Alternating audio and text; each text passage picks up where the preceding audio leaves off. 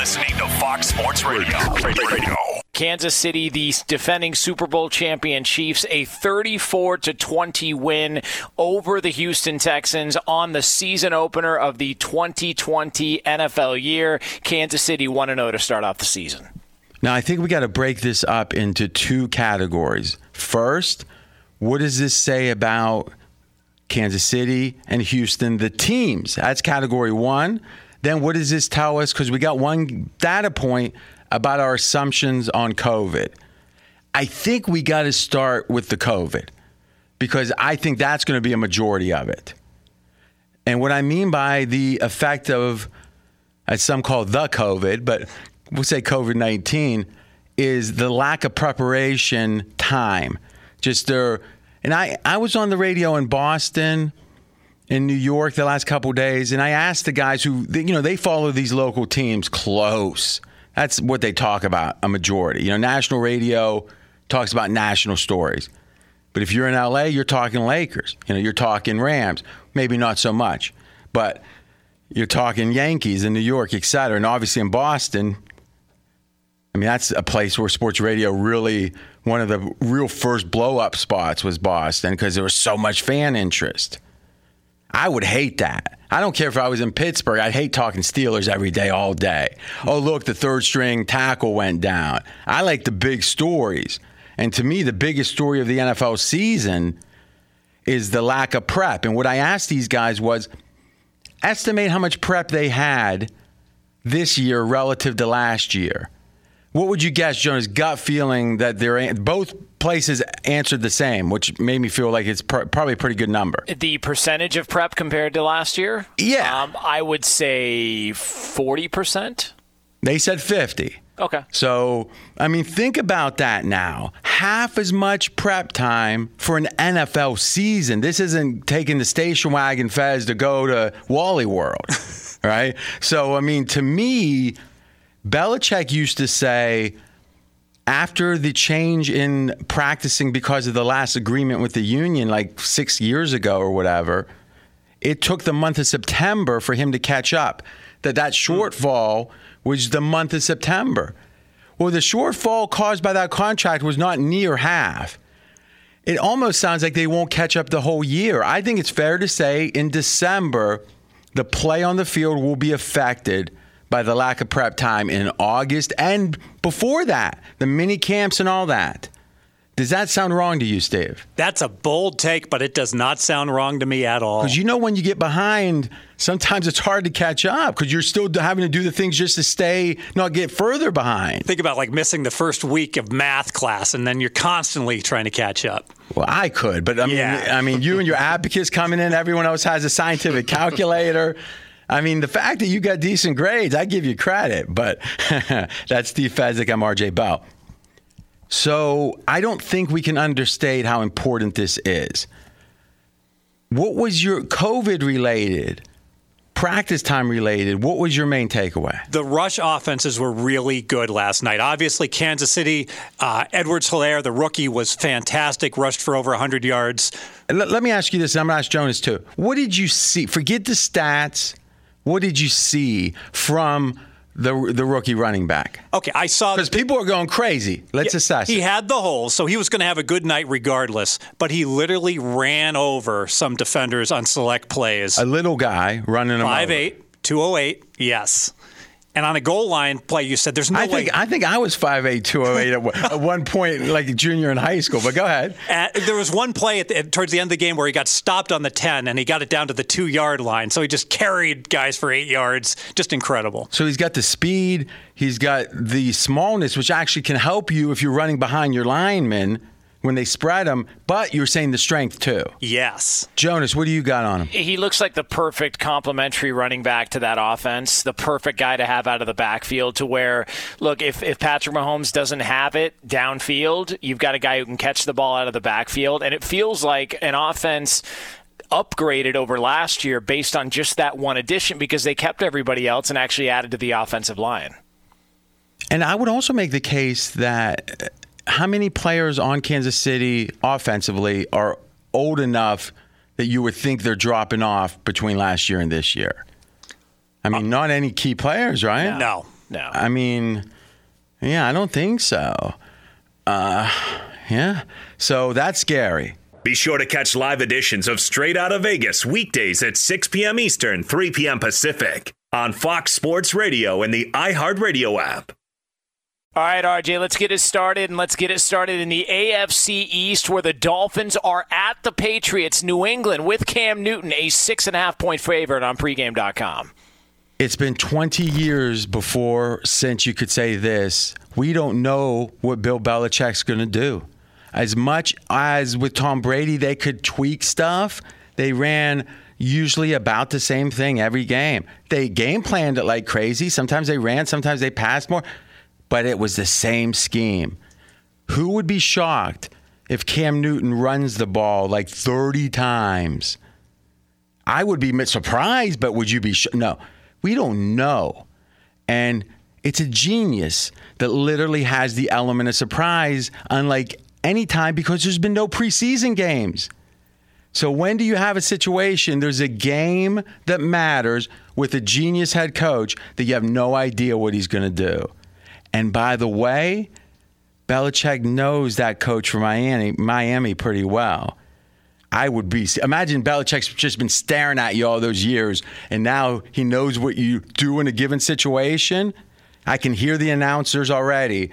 Wow, that gadget play! I didn't.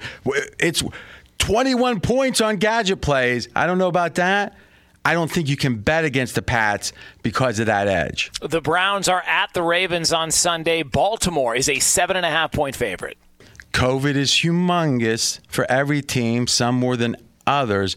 Where it's big that people don't realize as much, offensive line. It takes a long time to get cohesion.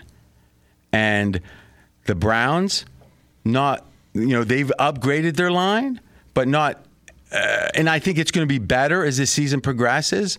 Week one, I think the line's worse than last year, worse because of that lack of cohesion with two uh, new starters. Is that two new starters? Is the way to say yeah, it? rookie's going to start. Yeah, the yes. rookie's going to start. Okay. And I also think on the other side with Baltimore, if yesterday's game showed us anything, it was that running the ball looks like it's going to be mighty important in the NFL early this season. Who's the best running team in football? Baltimore. And who runs the most? Baltimore runs more than half of their plays on the ground. The Bills are hosting the Jets. Buffalo is a seven point favorite. Now, we talked about Cleveland. They got two new starters, RJ. Yeah. Jets, five out of five. Everybody on the O line this year, none of them played last year. I believe the Jets, if the Jets score, if they score 24, I would be like, I know that's more than expect. I'm saying I would think it's like one in 50. I really, I mean, think about it. If the O line doesn't block and you have a quarterback that sees ghosts, I mean, he's going to be dreaming of Casper, I think, after this game. I think the Jets O line's a major problem. Do you agree or disagree? I agree. I like under 16 and a half points for the Jets. So the over under on the team total 16 and a half, you like the under. Yes. That's how bad the O line is with and again, it's going to be better. It's just not better in week 1. The Raiders are at the Panthers. Las Vegas is a three point favorite. I believe the following that of all the teams in the NFL, Carolina is hurt early by COVID more than any other team. Why? Well, what is it that hurts you? A new head coach because of the changes. Okay, new head coach, new coordinators. Okay, new coordinators. How experienced are they? Mike McCarthy? No, never coached as a head coach in the NFL and only had like a year or two with the Giants as a low level assistant. And the defensive coordinator, by the way, 11 starters last year, like any year. How many are back, Fezz, on defense for Carolina? Three. Eight new starters, and you got a defensive coordinator that's never stepped foot out of college. He might have coached high school. He's never coached in the NFL, and this is his first game. No wonder the Raiders, who opened up as a small underdog, have been bet up to, is it three and a half consensus? Three. Uh, I've seen three and a halves. There's threes. It's been a big steam, wouldn't you agree? Raiders money. Yes, all the money against Carolina. And I think it's justified. If I had to pick, I mean, if you were forced to pick it at three right now, what would you pick? Raiders. Yeah. You know what's funny though, Colin, we did, you know, record the pod. He liked Carolina. Somehow he had three and a half. I don't know. the Falcons are hosting the Seattle Seahawks. Seattle is a two and a half point favorite. This is the tale of two seasons. Last season, there was the first eight games. Atlanta was as bad as you could almost say any team in the NFL. Eh, they were certainly a bottom five team, Atlanta, in performance. Then there was a bye, and they drank from this spring that was named for Ponce de Leon. No, I don't know what happened, but I kind of do. They ended up going six and two in the second half, right, Fezz? Yes. They had two. Uh, they had two upsets that were double digits, if I recall. Like you just hardly happens in a year. They had two of them. And what changed is they literally, the head coach Quinn said, "I'm not calling the defense anymore." I think he finished that by saying, "I know I'm fired anyway, so why should I work extra hard?" but they ended up splitting the duties. There's all kind of talk of what they did, but it was such a fundamental change. And Raheem Morris took over a lot of it, and he was on offense at that point. Now he had coached defense before. He went over, and the defense got drastically better. So what do you do now? Do you look at Atlanta as the blend of the first half of the year and the second half, or do you say? The second half was so different than the first. And we have a tangible reason why. It's not just a miracle, it's like they changed who's calling the plays. I think you got to grade Atlanta my 70% in the second half, 30% in the first. It's got to be weighted second half of last year, which means they're better than people think. And I don't think anything else matters in this game. If you believe Atlanta was what they were in the second half, of last year, then they should not be getting points here. If you think they were what they were for the season, it's the line's right. Would you agree, Fezz? The market right now is assuming Atlanta was what they were for the whole season. Exactly. They're not giving the defense enough credit. Raheem Morris is the defensive coordinator this year.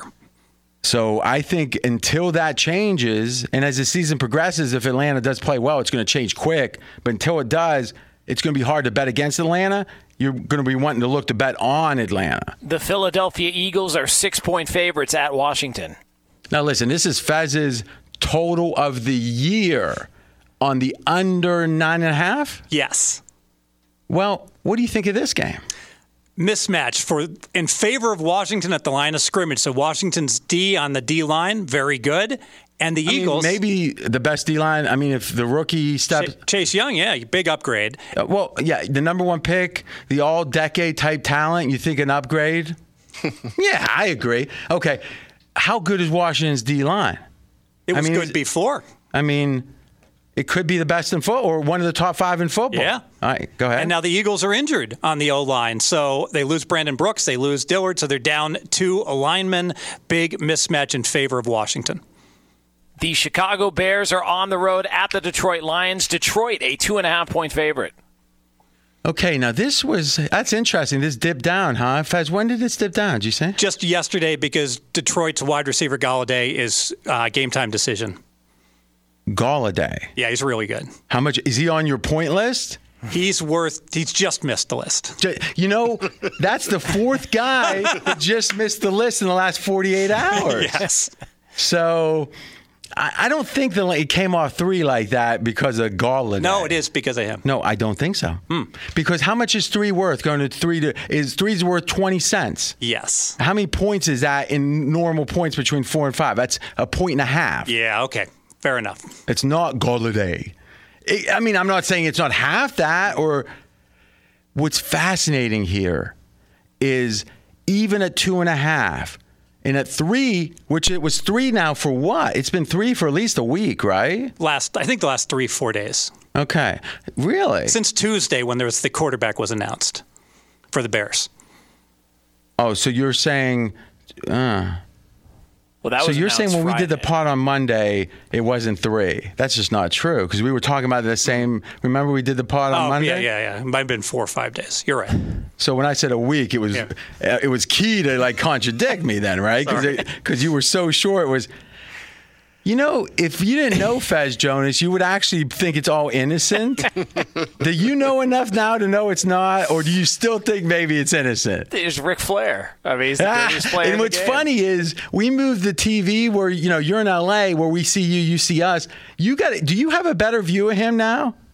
Yeah, he's counting cards under the desk. can I mean, that's it. what I'm Yeah, saying. yeah. Because I see you staring at when I'm talking, you're usually looking right at him, trying to figure him out. It's not going to work. It's not going to work. So anyway, we're at two and a half at three. The home field here is less than that. So the fact that Detroit's favored by two and a half, or they were three recently, but Monday. Means that they think Detroit's better. The betting market is saying Detroit's better than Chicago. But if you look at the win totals, Chicago's is eight and Detroit's is seven. So somehow you got the team, the market is saying the win totals that's better, Chicago, but somehow Chicago is worse here. And you know what it says? That even Vegas hates Mitchell Trubisky. Because the assumption is with Trubisky, they're worse, right? But who's going to come in after? It's not Trubisky. It's going to be Foles. And with Foles, let's say he plays 13 games or 12 games. They're saying with Foles, Chicago should win eight games over the course of the season. But with Trubisky, they're worse than a seven win team. That's a lot of hate for Trubisky if you read between the lines. Does that resonate with you, Jonas? Yeah, yeah. It seemed a, a little bit odd that the and I, I saw it at three, uh, going back to last weekend as well too. Oh no chance! It was yeah. just it was just three or four days ago. But but go ahead. Yeah, but no, it just it seemed a little odd, especially in a place you're not going to have any fans. Uh, Detroit is has struggled to find any sort of consistency on defense. They've got the better quarterback, but I don't think they have the better roster by far. Yeah, and it just shows you. And and really, what's fascinating is if you go to the win totals, and then when those teams are playing, they're in line. There's not a lot of reason why one would be one way and another time kind of way to bet the team would be another. This one jumped out at us, and as we thought about it, this is just hate of Trubisky. The Colts are at the Jaguars. Indy is an eight point favorite. Fezz got a lot of heat last year, and really for the last almost 10 or maybe four, Fezz, you might want to jump in, is he would have a team every year that he says was tanking. And every year he was wrong. He'd be right for like maybe a half a game or Miami last year. First time ever, I think I finally know a team's tanking. Miami played as hard as any team after, let's say, third game on, they played as hard as any team in the NFL. And exceeded expectations, went over their season win number. And somehow, some way, I now believe that Jacksonville is tanking. I, that that I've never believed the team is tanking till Jacksonville because they've made moves that have. It's one thing to say, "Hey, keep your dollar, give me two dollars tomorrow or next year." That's what the Sixers did. Here they're saying, "Hey, you owe me a dollar, keep it. I'm going to give you a dollar." Somehow to be poor now. I've never seen it, but I actually could not bet the Jags until I see I'm wrong. The Vikings are two and a half point favorites hosting the Packers. What you got here, Fezz? Yeah, so Vikings are hurting in two positions a cornerback and a defensive line. They just lost their best defi- defensive lineman, Hunter. Problems for the Vikings. Okay, so this is a situation thinned out a little because of the salary cap. Couple injuries here matter. And how did the line move? Line dropped last week from three and a half to two and a half. It stayed at two and a half since. That wasn't last week. That was three or four days ago. I think. I'm not sure, but I'm going to contradict you real quick. And finally, RJ, the Chargers are three point favorites at the Bengals. This is one from researcher McKenzie who just gave me a good laugh, so I'm going to make sure to give him his attribution. Last one here is Tyrod Taylor has had three seasons that he started a lot of games, 14 or more. If you look at his QBR, which is the best quarterback ranking there is, in my opinion, he is a significantly above average quarterback over those three years. So you literally say, here's a guy that has had the starting job ripped from him two times, probably will be a third here, that every time he's given a season, he's like uh, the 11th or 12th best quarterback in football. but somehow he never keeps that job. Could it be his personality? I don't know. Could it be? I don't know. Because Fitzpatrick's the same way. Fezz loves Fitzpatrick's numbers. A team's never wanted to give him the job. These NFL people understand things we don't. And even if the stats say one thing, sometimes the stats are wrong. Straight out of Vegas! Be sure to catch live editions of Straight Out of Vegas weekdays at 6 p.m. Eastern, 3 p.m. Pacific. I feel that strongly, but not as strongly as I bet Fezz has for his best bet. This is for the whole weekend. What do you got? I got the Rams Sunday Night Football plus three against Dallas. Let's start with power ratings, RJ. I've got Dallas three points better than the Rams on a neutral site. That would make sense that the line would be three. But this game isn't at a neutral site. This game is in Los Angeles. Dallas has to fly two time zones. We can debate how much. Two time zones. they, they have to go. That's going to fatigue them. Well. the traveling team, and you mentioned in COVID, has is at a big disadvantage. We can debate how much that home no, field. I, I do agree with that. I think every road team, until we see what happens, could have a bigger disadvantage with all the hassles than we realize. I think that is an extra factor. So call it one and a half for home field. Boom, we're at one and a half is what my line is, and I'm getting three. Already, I have an advantage in this bet. Huh? You're saying that it's three points better, right? Yes. And the line's three. Yes. And now, what was the one and a half? Dallas is for home field. Yeah, for home field. Yeah, so that means that you have one and a half points of edge at that point. Yes. And then you have potentially the extra travel edge because it could be for every road team's a big problem. And what else? Also, Rams got blown out last year at the end of the year, so a blowout revenge certainly helps them to put forth their best effort. And Dallas has injuries on their O line, missing two of their linemen from last year. Yeah, I love this game. Is I really love this game. I agree with Fezz. If you can get the three, and the three's out there now, Rams plus three, best bet. Now I'm going to give this one quick, but it's really to me this easy. The public is on Arizona. That scares me typically against the 49ers plus seven. I love Arizona plus seven. Why? There's something about Arizona's offense against San Fran's defense. And this stat is maybe the stat of the week we'll end the week with. There's been five, there were 512 games last year in which an offense went against the defense. So that's a ranking in each of those games Football Outsiders does. So imagine 500 plus of these rankings. Arizona's ranking when they played San Francisco was the 10th best the whole year for all the NFL one game and the 11th best the next game. 10 and 11 out of 500 plus against the second place team, the team that almost won the Super Bowl. That's shocking. There's something going on. Arizona's got a big edge, and that's will take the touchdown. RJ Bell, best bet of the week. Straight out of Vegas! Fox Sports Radio has the best sports talk lineup in the nation. Catch all of our shows at foxsportsradio.com. And within the iHeartRadio app, search FSR to listen live.